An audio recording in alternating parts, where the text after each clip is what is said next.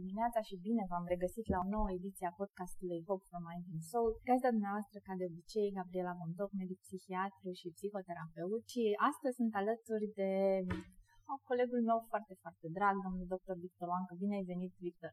Bine v-am găsit!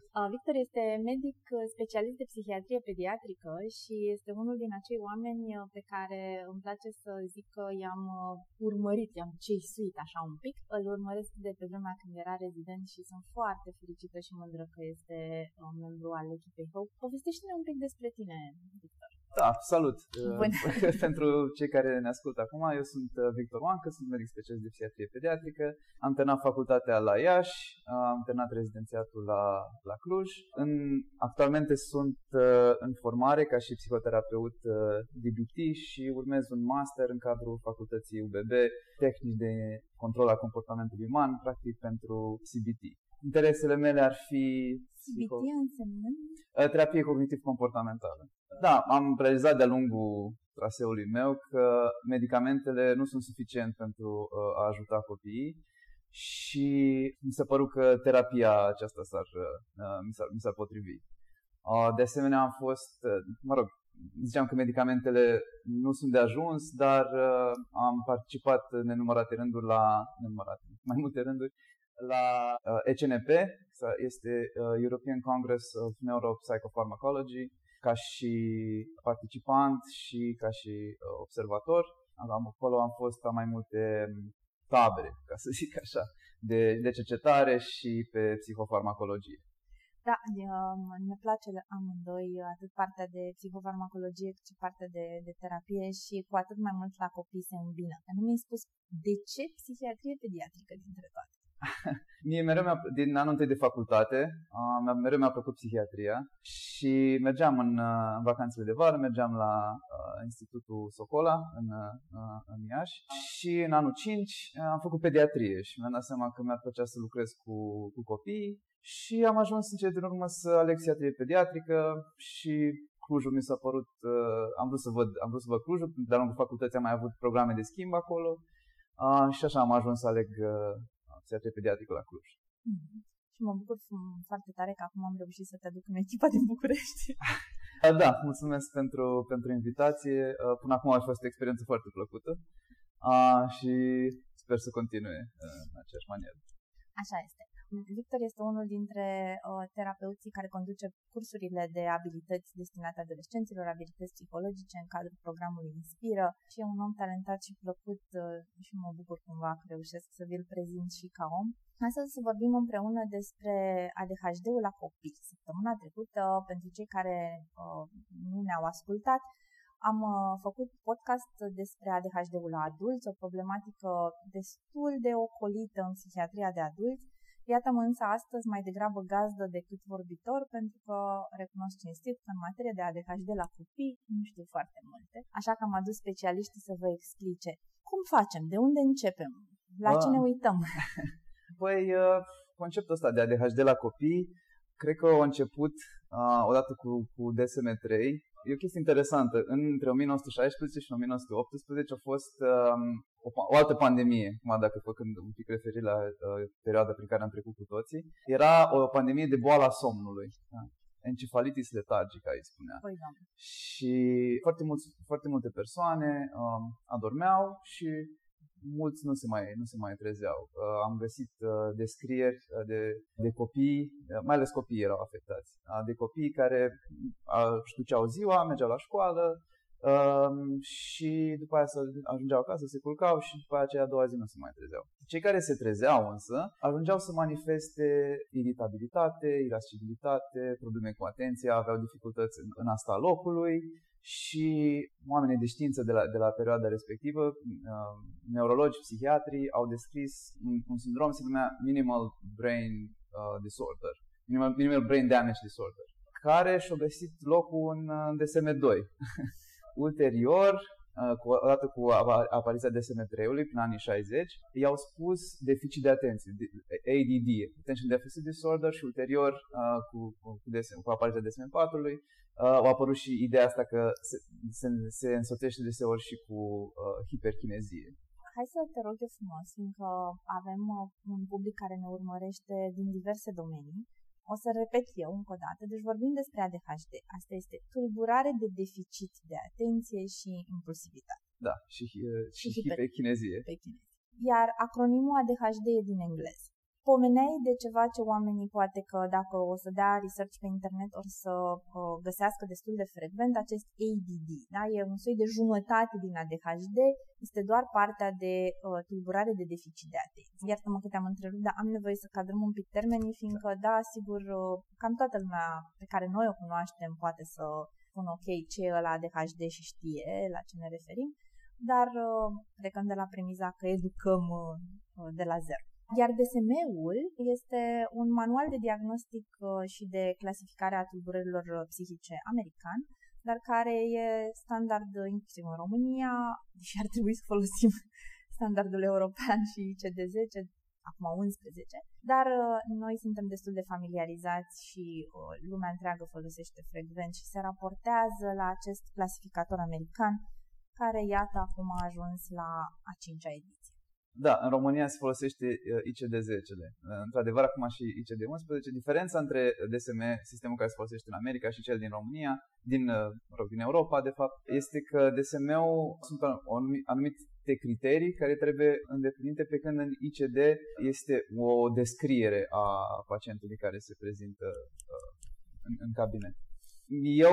Eu personal prefer DSM-ul pentru că e mult mai ușor să identifici criteriile care sunt prezente și, de asemenea, un aspect foarte important este o tulburare dacă afectează funcționalitatea individului, ceea ce în ICD e un pic mai nuanțată.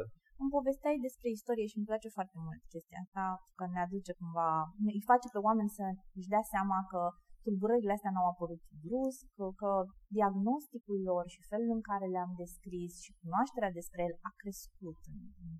Hai să vedem. În povestea ajunsesem undeva la 1960 DSM-3. Da, am ajuns la 1960 pentru că atunci au prins amploare ideea aceasta de ADHD și atunci un domn din Geneva a găsit soluția de metilfenidat, care ulterior a fost testată de un domn care îl cheamă Conners, care a inventat și scala de diagnostic pentru ADHD într-o școală în Pennsylvania.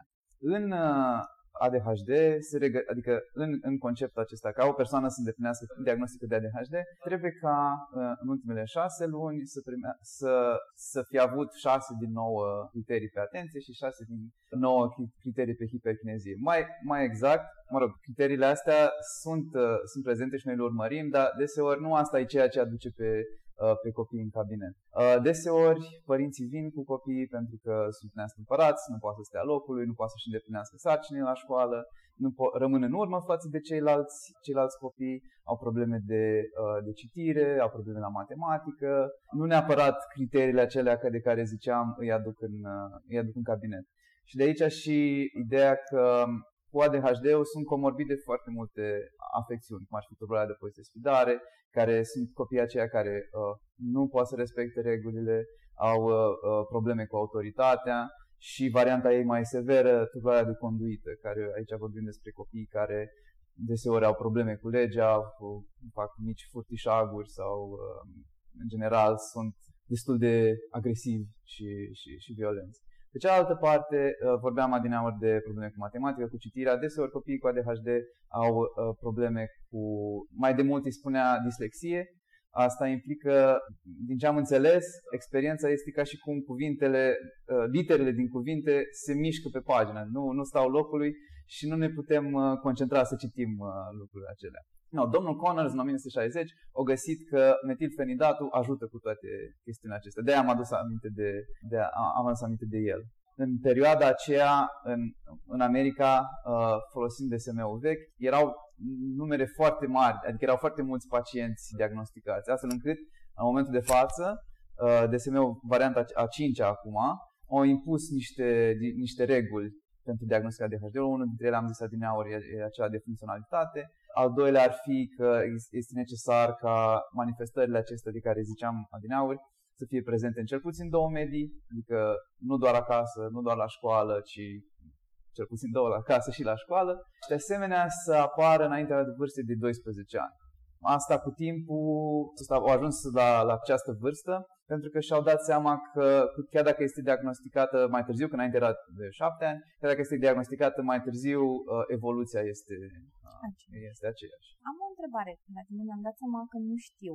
Așteptăm să se școlarizeze copilul nostru neastâmpărat și plin de energie ca să ne dăm seama dacă are ADHD sau ne-am putea da seama ca la tulburarea de spectru autist, inclusiv din grădiniță? Da, bună întrebare, pentru că am și eu deseori dilema aceasta.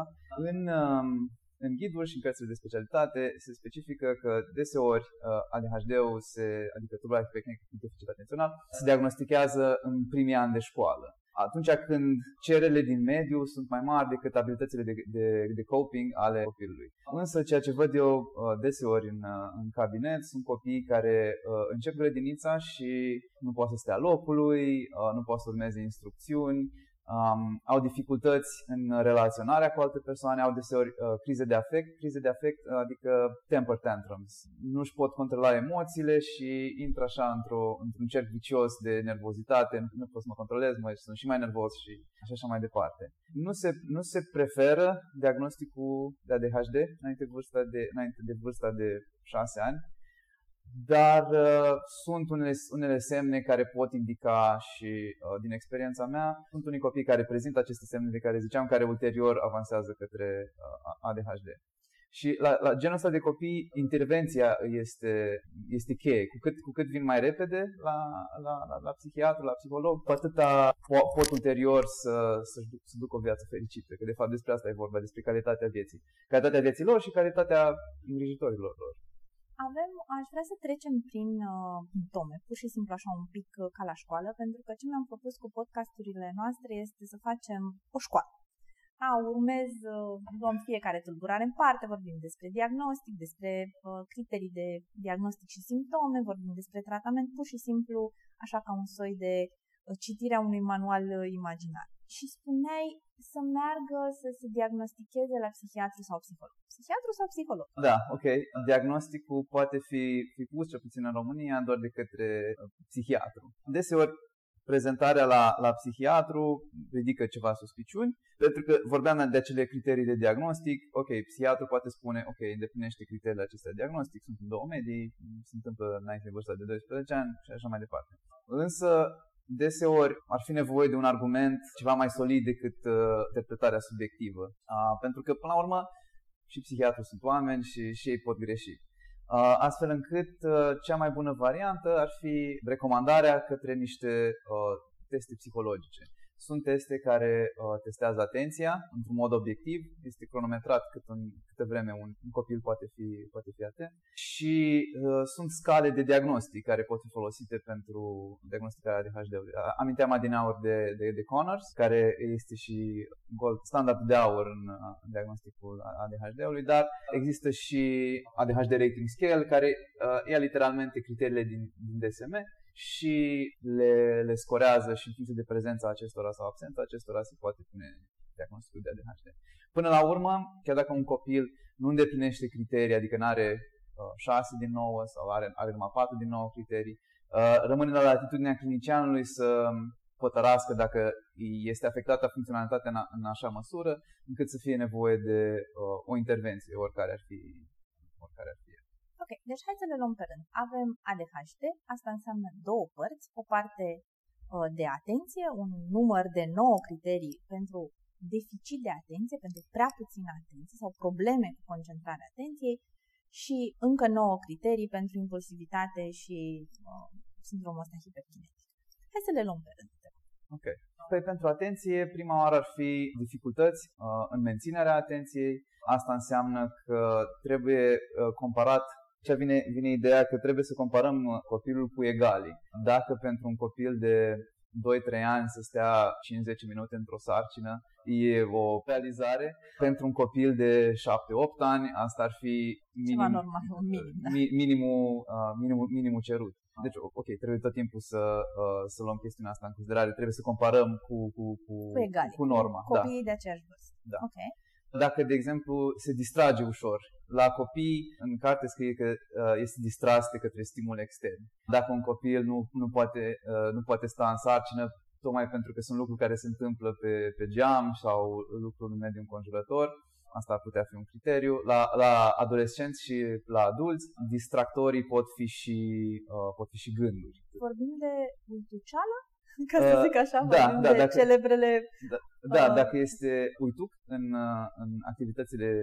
activitățile zilnice. Și aici mă refer la chestiuni pe care trebuie să le facă, cum ar fi deci iese pe ușă și uită unde vrea să se ducă, sau programează ceva și uită că a avut asta programat. De asemenea și pierderea obiectelor uzuale, cum ar fi pierderea caietelor, pixurilor, deseori. În cabinet am copii care au pierdut 6-7 telefoane sau și-au pierdut gecile, și-au pierdut papucii, chestii de genul ăsta. Au plecat de la școală fără să-și ia papucii de sport pentru că nu mai au avut nevoie, au plecat de sculți, practic. Au dificultăți în organizarea sarcinilor. Asta ce înseamnă pentru un copil? Că mă gândesc la fiul meu și la cât de mult îi organizez eu task-urile. E adevărat că de două ori, recunosc că în fața ascultătorilor, de două ori l-am testat pe fiul meu, i-am rugat pe colegii mei să-l testeze pentru ADHD, eram chiar convinsă că are, și a fost foarte aproape la limită, dar a depășit cele 5 minute de atenție concentrată. Însă facem asta pentru copiii noștri, îi organizăm noi, le dăm noi task-urile. Părinții în România știu mai bine temele copiilor decât le știu copiii. Este abilitatea de organizare a sarcinii ceva ce ar trebui să ne așteptăm să facă copiii noștri? Cumva, iarăși, e o chestiune normativă aici, adică în funcție de dezvoltarea copilului. Într-adevăr, părinții știu mult mai bine pentru că sunt conectați pe WhatsApp și așa mai departe, dar, de exemplu, dacă un copil nu poate urma 7-8 ani, nu poate urma instrucțiuni formate din 4 pași, 3-4 pași, de exemplu, du-te până sus, ia-ți cartea, pune un ghiozdan și coboară. Dacă, de exemplu, aceasta ar fi o instrucțiune cu 4 pași, pentru că trebuie să meargă până în altă cameră sau până sus și să ia o anumită carte și ulterior să pună în ghiozdan și ulterior să coboare ca să poată să meargă la școală. Asta ar fi ce aș înțelege eu cu dificultăți în organizarea sarcinilor la copii. Ține foarte mult de vârsta copilului. La copii mai mici, de 5 ani, nu mă aștept să poate să ducă sarcini de genul acesta, dar o sarcină din 2 pași, de exemplu, ridică piciorul și pune piciorul pe scară sau adumi cubul roșu sau ceva de genul ăsta. Asta m-aș aștepta din partea unui copil de 5 ani. Ok. Ce altceva ne mai așteptăm când vorbim de deficitul de atenție? Spuneai că sunt 9 criterii și încerc să le urmăresc în minte ca să văd că le-am acoperit pe toate. Avem capacitatea aia de a urmări cu greu ce vorbește celălalt? Da. Mă gândesc la criteriile și la simptomele pe care le văd frecvent la adulți și încerc să îmi aduc aminte de pe vremea când evaluam sau măcar învățam pentru examen de specialitate cam care sunt criteriile echivalente la copii. Da, există dificultăți în efort mental susținut și deseori copiii nici nu în criterii se vorbește despre evitarea efortului mental susținut, pentru că la acești copii există atenție selectivă și ei au aceasta din belșug, adică dacă sunt foarte multe lucruri în jur, ei le pot deseori vedea pe toate, dar ceva care necesită efort susținut, cum ar fi să văd un film de o oră și jumătate sau să citesc câteva pagini dintr-o carte sau să citesc o carte. Asta necesită să stau locului și să fiu atent la ceea ce se întâmplă și ulterior să pot să și reproduc ca să-mi dau seama că am înțeles ceva. Și atunci, mai degrabă, cum interpretăm? De foarte multe ori părinții spun ok, dar la jocuri pe calculator poate fi atent. Da, la copii cu ADHD apare un paradox. În literatură se vorbește despre hyperfocus. Ideea e că la acești copii, atunci când au un domeniu de interes, cum ar fi jocurile pe calculator, am avut copii care erau foarte interesați de șah, de muzică, pot sta ore în șir și să fie atenți la domeniul acela, ceea ce interesează, mașini, nu știu, insecte, știu pe cineva cu insecte, dinozauri, exact. Și se mai întâmplă ce la jocurile video, ele sunt mult mai distractive decât viața reală. Și luminile acelea, sunetele, duc la o descărcare de dopamină pe care viața reală nu neapărat o poate suplini, să zic așa. Așa este și promit solemn că vorbim și despre cauze, pentru că vreau neapărat să le amintim. Dar vreau cumva să înțeleagă și ascultătorii faptul că poate fi atent pe zonele de interes nu exclude ADHD-ul. De foarte multe ori oamenii spun, a, dar n-are cum să aibă probleme de atenție în stare, să se uite la jocurile pe calculator 2 ore, deci despre ce vorbim. Și mai degrabă pare să fie ceva destul de frecvent, faptul că acolo poate, dar când e vorba să stea atent, să-și facă tema, simte că și el și părinții își smulg părul din cap, ceva de genul ăsta. Da, da, cam așa e. Și încă o chestie care am observat, mi-a spus la un moment dat un băiat, există în jocurile de societate ceea ce se numește analysis paralysis. Adică atunci când avem foarte multe opțiuni la îndemână, pentru că avem foarte multe opțiuni, nu știm pe care să o alegem și nu facem nimic. Și asta se întâmplă foarte des la copii, la persoane cu ADHD. Având foarte multe taskuri în față, ceea ce se întâmplă de obicei este să nu facem nimic.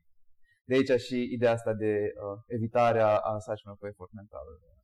Și atunci cumva putem să testăm ADHD-ul cel mai ușor din reacția copilului la tascurile plictisitoare, gen făcutul temelor, cititul, lucruri repetitive, de genul aranjează-ți hainele sau aranjează-ți cărțile, ceva de genul ăsta? Exact. Dacă evită să facă chestiuni de genul acesta, ar putea ridica o semnă de întrebare. Acum, asta nu înseamnă că toți copiii care evită să facă temele sau evită să-și facă curat în cameră au ADHD. Așa avem, cred că toți ADHD din punctul ăsta de vedere. Da, asta e ceva ce observ frecvent. Am avut mulți părinți care au venit cu copiii lor note mari la școală, fără probleme în alte medii, acasă nu se pot înțelege cu ei, nu vor să facă curat în cameră. Deseori problema nu e tulburarea hiperkinetică cu deficit atențional și foarte important diagnosticul diferențial atunci când avem un copil în față. Cum e cu urmărirea la școală? Se pot sau nu se pot concentra la ore? Deseori copiii cu ADHD rămân în urmă față de egalilor. Pentru că sunt proști, hai să o punem pe față. Nu. Deci studiile au arătat că copiii cu ADHD deseori au un IQ mare, adică ca și media sau mai mare ca și media. Chiar asta e problema, pentru că ei au funcționalitatea mai puțin decât dezvoltarea cognitivă la care te-ai așteptat de la un copil cu acel IQ. Ideea aceea de IQ, ea este un concept folositor, însă nu m-aș baza pe el întru tot. Întreb pentru că vorbeam săptămâna trecută sau la ultimul podcast despre faptul că foarte mulți adulți care acum au ADHD și vin la mine în cabinet să-i diagnostichez, au fost etichetați în acest fel de părinților, de profesorilor, dacă nu erau făcuți proști, erau făcuți leneși sau brânză bună în burduf de câine sau orice altă variantă românească. Și mă gândesc că o parte din etichetele astea, chiar dacă generațiile actuale sunt mult mai dezvoltate pe subiect, s-au păstrat? Vin părinți cu etichete de genul ăsta despre copiii lor? Da. Din păcate, da. Aud chestii de genul că pe vremea mea îi dădeam o bătaie și aia era suficient. Nu, deci nu sunt tăiat. Și atunci când vin părinții cu chestiuni de genul acesta, încerc să povestim despre faptul că, ok, pe vremea dumneavoastră era diferit față de cum sunt lucrurile acum. Noi trăim acum într-o societate în care oricum e predispusă la ADHD.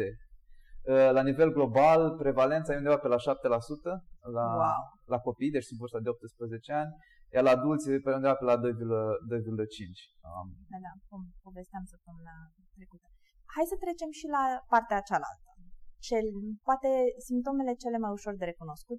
Vorbeam la podcastul despre adulți că de foarte multe ori, pentru că deficitul de atenție e ușor de nebăgat în seamă, mai ales fetițele care manifestă simptome de deficit de atenție fără impulsivitate sau hiperactivitate pot să treacă nediagnosticate cu ani. E adevărat la copii acum? Da. Asta se întâmplă de obicei. Fetele, pentru că sunt mai cuminți. Nu se știe însă dacă cumințenia asta la fete e ceva născut sau datorită societății în care trăim. Însă, într-adevăr, pot să aibă deficit în funcționalitate și să treacă neobservate, efectiv, pentru că copilul tipic care îmi intră pe ușa cabinetului sunt băieți în jurul vârstei de 7-8 ani care sunt neastâmpărați, deranjează orele, se ridică din ore atunci când ar trebui să stea locului, se cațără peste tot, pe toate, au căzut din pomi, au avut fracturi pentru că s-au lovit, sunt destul de neîndemânatici, întrerup vorbirea, adică conversațiile adulților și în general sunt destul de disruptivi. Și deseori apare de la profesor, de la învățător că ceva nu e în regulă pentru că nu poate să-și ducă orele învățătorii. Și atunci sunt semnalați părinții și atunci vin la noi. Atunci când povestesc cu părinții deseori, aud lucruri precum că dintotdeauna au fost așa, face chestiunea asta și la bunica și acasă la noi, orice am face, nu reușim să-l facem să se astâmpere. Deci fetițe nu prea vezi. Mai văd și fetițe. Deseori fetele vin la o vârstă mai înaintată, ceva mai târziu, 13, 14, 15 ani, atunci când cerințele de la școală nu mai pot fi îndeplinite cu abilitățile de coping care le aveau la momentul respectiv. Notele la școală de obicei reflectă funcționalitatea, că din păcate în sistemul românesc cam asta ar fi ideea. În ceea ce privește școala nu prea există o altă metodă de măsurare, plus că asta în sistemul nostru determină ulterior și plasarea la facultate sau determină și viitorul ulterior. Iar la fete apare, de exemplu, ele vin de obicei cu anxietate, depresie, pentru că atunci când trecem de la copii în adolescență, oamenii le-au spus toată viața că ești leneș, ești prost, ești, cum ziceai din aur, brânza bună și cu burduful. Și atunci scade stima de sine, interesul dacă era scăzut pentru activitate mentală, scade și mai mult, pentru că dacă ți se spune că nu poți, până la urmă, asta o să și ajungi să crezi despre abilitățile tale. Și atunci când se prezintă fetițele, adolescentele în felul acesta, mai bine ar fi să ajutăm cu celelalte simptome, cele ce țin de dispoziție, cele ce țin de anxietate. Și odată ce acestea au fost îndepărtate, atunci putem să ajutăm cu deficit atențional. Cam asta ar fi ordinea în care apare. Ce se mai întâmplă la adolescenți este că ei deseori se automedichează. Găsesc lucruri care îi ajută să funcționeze. Fumatul este, cred că 9 din 10 copii cu ADHD, adolescenți cu ADHD fumează. Asta ajută, îl folosesc oricum că nicotina e stimulant. Da, exact. Ajută cu descărcarea de dopamină de tip fazic și îi ajută să fie atenți pe perioadă scurtă de timp, că atunci când au nevoie înainte de un test sau așa. Ulterior devin dependenți, că descărcarea asta fazică de dopamină la oricine ar fi poate să dea dependență. De asemenea, pot face abuz de stimulante. Acum se găsesc diverse substanțe pe piață. Cel mai des am întâlnit copii cu care, am fost la o petrecere, am luat amfetamină și n-am avut nimic. Și toți prietenii mei erau, wow, ce senzație așa, și eu eram, nu se întâmplă nimic.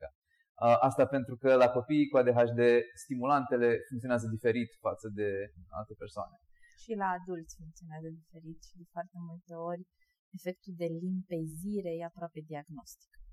Că în momentul în care iau ceva stimulante, că e cocaină, că e amfetamină, că e ecstasy, că e ceva, povestesc despre un efect de limpezire, efectiv. Dintr-o dată mă pot concentra și asta mi-a dat de gândit și așa ajung mulți în cabinetul de psihiatru.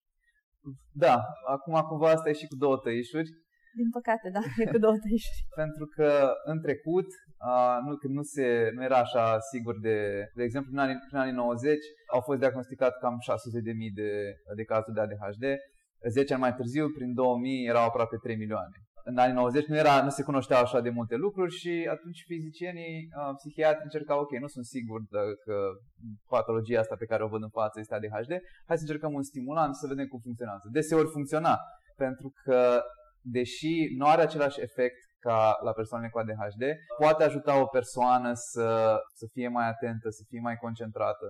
Deși, mai sunt deși aici, prin anii 2000, în Pennsylvania a fost o doamnă psiholog care a luat ca și experiment, a vrut să folosească stimulante la persoane fără ADHD și a găsit niște studenți care nu au avut niciodată simptome de ADHD și un grup de control și le-au dat stimulant versus placebo.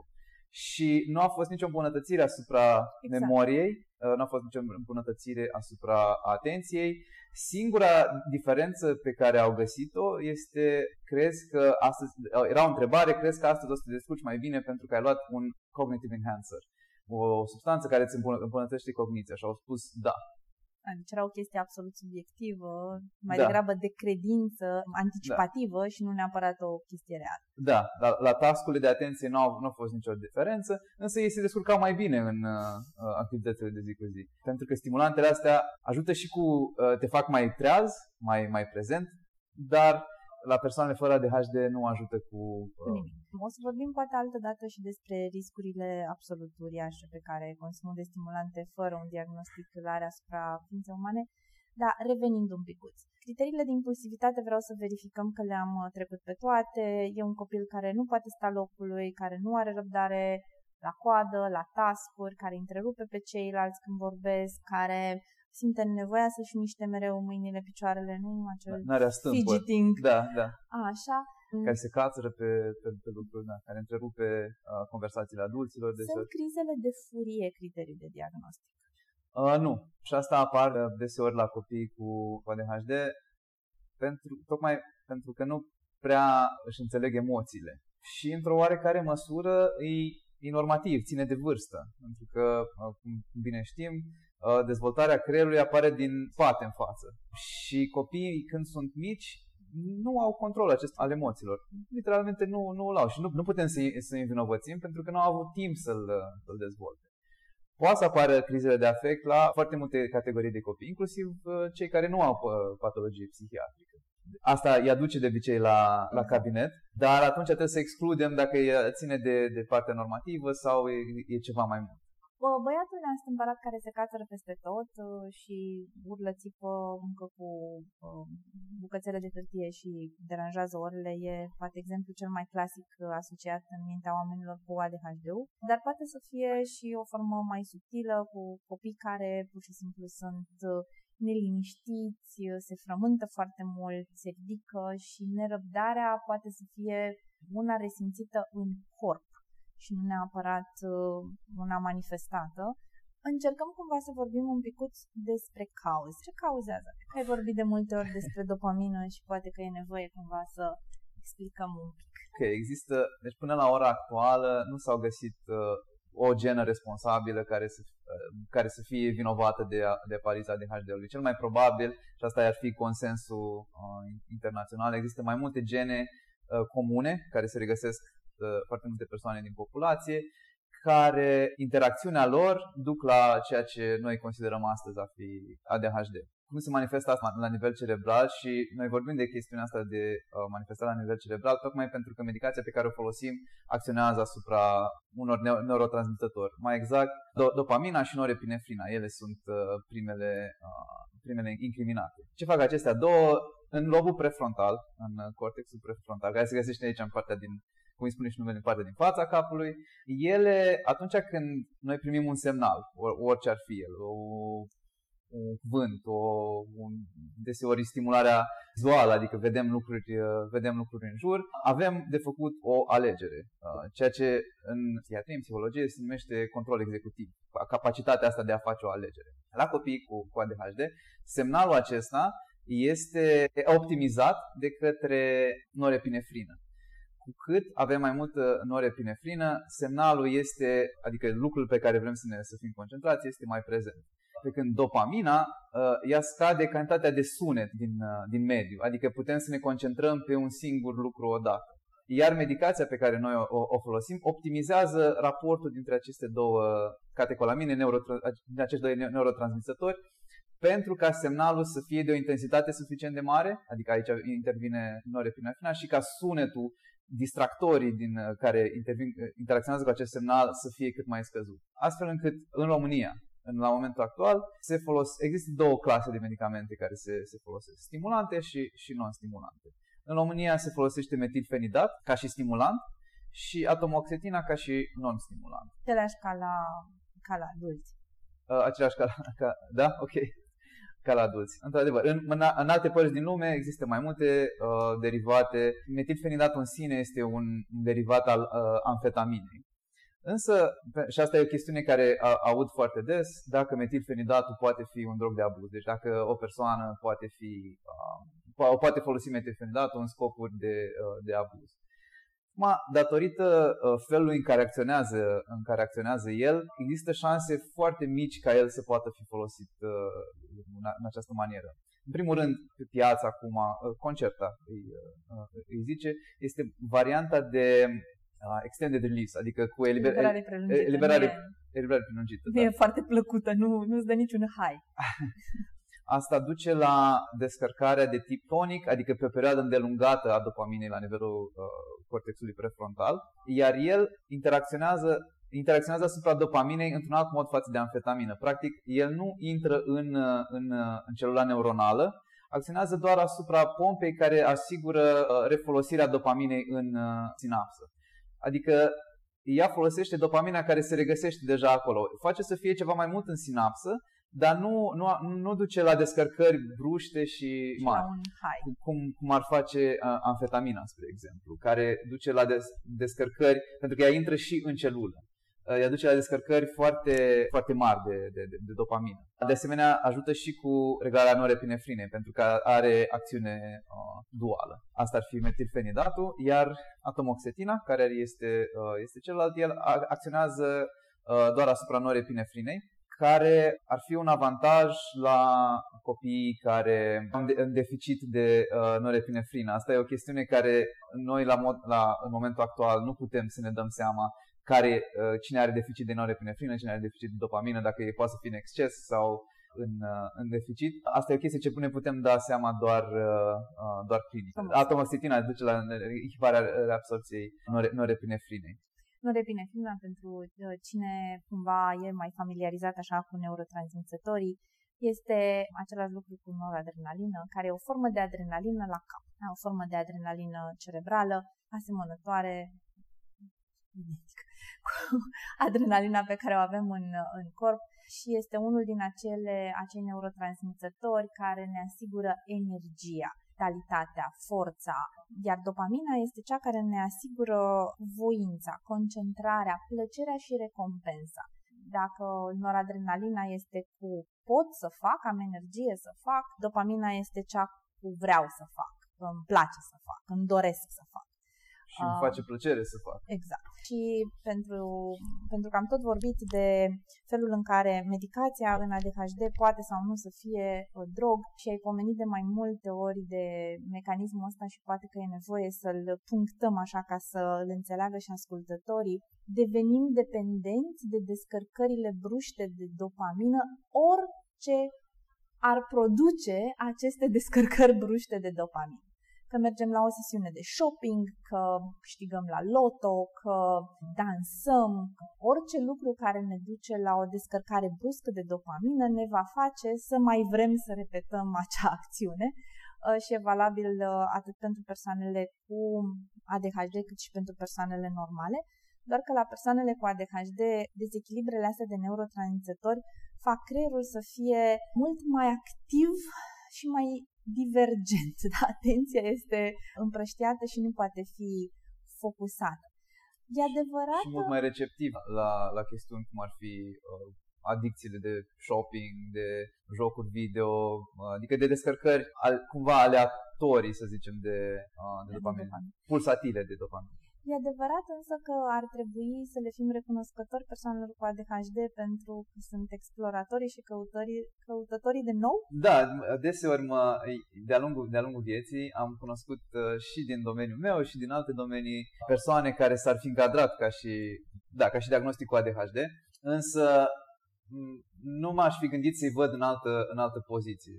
Am cunoscut persoane care lucrează ca urgentiști, am cunoscut persoane care lucrează pe terapie intensivă, colegi de facultate și prieteni care îi ajută chestiunea aceasta. Adică îi ajută să poată să fie atenți la foarte multe lucruri deodată, îi ajută să hiperfocuseze pe un domeniu pentru o perioadă îndelungată de timp. Eu cred că în lumea în care trăim acum avem nevoie de diversitatea aceasta. Atunci când o persoană este afectată funcționalitatea, cum ziceam mai repede, atunci este singurul moment în care eu, ca și psihiatru, aș simți nevoia să intervin. Deci nu tratăm simptomatologia, faptul că un copil e diferit, nu vrem să-l facem la loc un membru al turmei, ci doar vrem să-l ajutăm să fie fericit, să poată să își atingă obiectivele lui. Să fie cea mai bună versiunea sa. Asta este scopul meu. Și al meu. Spune-mi, te rog frumos, rămăsesem, deci avem așa. Venim, mergem la medicul psihiatru de copii, fără niciun fel de rușine, la cea mai mică suspiciune a noastră, a medicului de familie, a profesorilor, a învățătorilor sau a psihologului școlii. Mergem, îl evaluăm, psihiatrul ne pune să povestim ce se întâmplă acasă, ce se întâmplă la școală, ne trimite la psiholog, psihologul aplică niște teste, avem un diagnostic și să zicem că avem acest ADHD, putem să primim medicamente și repet ADHD-ul, repet cumva ce ai spus, recadrez așa ca un soi de rezumat. ADHD-ul este o tulburare biologică, dragilor. Nu este un moft, nu este o lipsă de educație. Atunci când există realmente, este mai degrabă un soi de disfuncționalitate a neurotransmițătorilor, un dezechilibru chimic și poate că e mai ușor să vă imaginați un echivalent al unui disfuncționalități pe glandele endocrine, doar că nu vorbim de glande endocrine, ci de zone cerebrale. Sigur că felul în care se maturizează creierul, felul în care se formează structurile neuronale sunt în permanență modificare și îmbunătățire și de foarte multe ori acest dezechilibru poate fi compensat, poate fi modificat sau scăzut, dar avem tratament medicamentos, avem și tratament psihologic? Da, există și în funcție de afectarea datorită acestei tulburări, putem opta pentru una, pentru cealaltă sau pentru amândouă. Terapia comportamentală s-a dovedit a fi cea mai eficientă în genul acesta de tulburări. Mai exact, o mai bună organizare a timpului, o mai bună organizare a sarcinilor, ajută foarte mult stimulii vizuali, de exemplu, dacă știm orarul copilului, să-l afișăm undeva la vedere, unde poate să-l vadă tot timpul, orarul la școală, cât și orarul pe care îl are de activități. Ajută să avem orar stabilit pentru fiecare zi în parte. Ne trezim la ora 7, după care la 7:05 mergem să ne spălăm, mergem la toaletă. Asta se întâmplă până la ora 8, după care la 8 și ceva mergem la școală, o să stăm acolo la școală, ieșim de la școală la ora 2, ajungem acasă, mâncăm la 2:30 și așa mai departe. Atenția e ca un mușchi. Cu cât îl exersezi mai mult, cu atât o să ai mai mult din el. Și terapia comportamentală vine cu tehnici clare pentru fiecare situație în parte, ca să ajute exercițiul atenției. Când vine de hiperchinezie, cu atât mai mult ar fi folositoare la copiii care nu au, ziceam Adela, nu au astâmpă, nu poate să stea pe blocului. Se face ceea ce se numește modelare. Modelarea implică o recompensă pentru fiecare pas mic care se face o persoană într-o acțiune. E ca atunci când vrem să învățăm o limbă nouă și primim o mică atenție din partea cuiva drag de fiecare dată când învățăm un cuvânt nou. La un copil, de exemplu, dacă un copil care nu poate să stea pe scaun, ok, întâi ar trebui să lucrăm să-l aducem în sala de clasă sau în sala unde ar vrea să stea. Ceea ce se folosește la terapie este atunci când intră în cabinet, primește o atenție în sensul de interacțiune socială pozitivă, zâmbete, îmbrățișări, pupici, asta depinde de la copil la copil. Ne bucurăm de fiecare dată când atenția lui ajunge pe scaunul unde ar trebui să stea.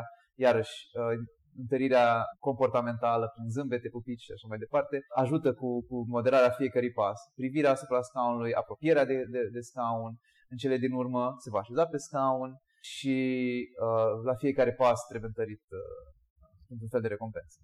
Există această teorie destul de cunoscută, mai ales din zona asta franceză, psihanalitică, ADHD-ul e un moft și o greșeală de parenting.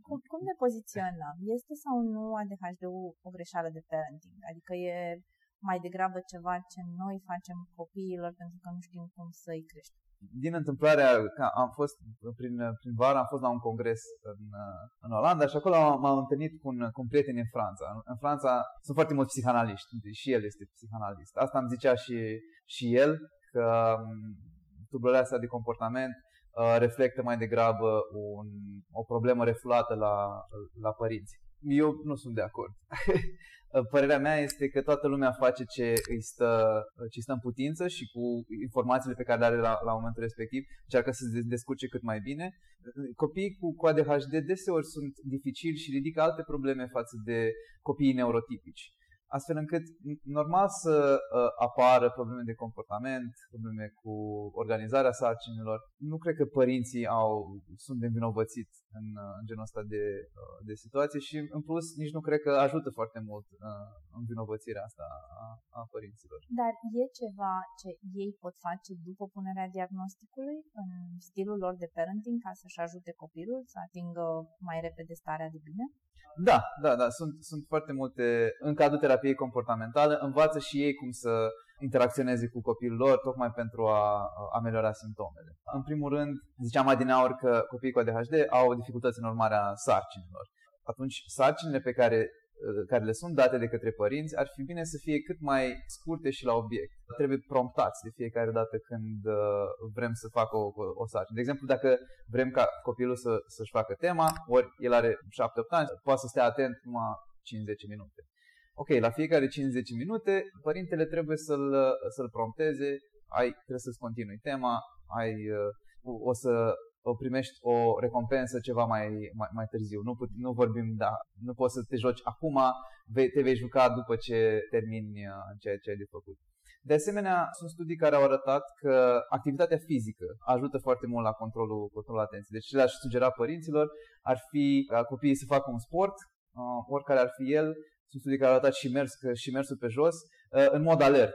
Ar trebui să ajungă la cel puțin 80% din frecvența cardiacă, adică să fie chiar să transpire. Am citit anecdote despre părinți care au observat o diferență la copiii lor. Pur și simplu ei îi puneau pe banda de alergat și le puneau show-ul preferat sau jocul preferat și în timp ce făceau exercițiul acela fizic, se uitau la jocul acela preferat. Asta a dus în cele din urmă la ameliorarea simptomatologiei de ADHD.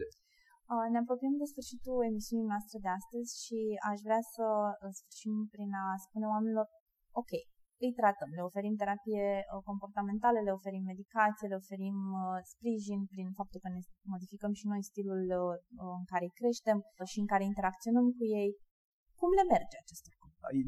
Din experiența mea, copiii care, cu cât vin mai repede și cu cât încep terapia deseori, că asta ar fi prima intervenție, cu atâta ulterior se ameliorează.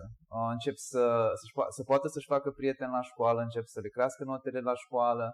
N-am menționat chestiunea asta, dar de obicei copiii cu ADHD au dificultăți în interacțiunea interpersonală și sunt cumva împinși la o parte de către ceilalți copii. Și asta ar fi unul dintre lucruri care se ameliorează imediat. Asta sunt ce aud eu deseori. Ulterior, când sunt adolescenți, e o chestie paradoxală că tratamentul cu stimulante sau non-stimulante duce la ameliorarea celorlalte simptome de anxietate, de depresie, uzul de substanțe și ulterior, chiar dacă au început tratamentul cu stimulante, non-stimulante în copilărie sau în adolescență, când ajung în jurul vârstei de 25 de ani, se poate cerca waning off, adică putem să încercăm să scoatem aceste medicații, pentru că până atunci și-au găsit deja abilități de coping ca să facă față cererilor de zi cu zi. Sigur, ăsta este motivul pentru care chiar mai mult de jumătate din pacienții cu ADHD care au fost diagnosticați în copilărie nu mai au simptomatologia aferentă când devin adulți, pentru că, sigur, creierul este un organ extrem de plastic și compensează deseori deficitele. Vă mulțumesc foarte, foarte mult, Victor, astăzi pentru lucrurile multe și eu am mai învățat cu ceva de la Victor. Este întotdeauna o plăcere să învăț de la de la oamenii pe care îi invit aici. Astăzi am vorbit despre ADHD-ul la copii. Îți mulțumesc foarte mult pentru participare. Cu drag, mulțumesc pentru invitație. Sper să fi fost cu folos. Cu siguranță o să fie cu folos. Săptămâna viitoare nu ratați să ne urmăriți podcastul, pentru că o să încercăm să facem ceva în premieră și anume să avem invitați în aceste podcasturi oameni care chiar au simptomele despre care vorbim, pentru că este mult mai util să reușim să punem o față acestor simptome, să nu vorbim doar din punct de vedere al specialiștilor, ci să încercăm cumva să cunoaștem cum arată oamenii care chiar trec prin aceste încercări. Dar până atunci nu uitați să ne urmăriți podcasturile Hope for Mind and Soul. Orice problemă ați avea, avem podcasturi minunate despre anxietate, despre depresie, inclusiv în variantele lor la copii, pentru că tot le-ai menționat. Le găsiți pe toate canalele de podcast aferente, pe Spotify, pe Buzzsprout, ne găsiți pe canalul de YouTube. Încercăm să fim alături de voi cu informații utile și educative ca să nu trebuiască să vă informați din surse poate mai puțin specializate, în speranța în care, cu cât știm mai multe, cu atât suntem mai puternici și mai capabili să ne ajutăm pe noi și, în acest caz, al emisiunii de astăzi, copiii noștri. Să aveți o zi minunată în continuare. Mulțumesc, Victor!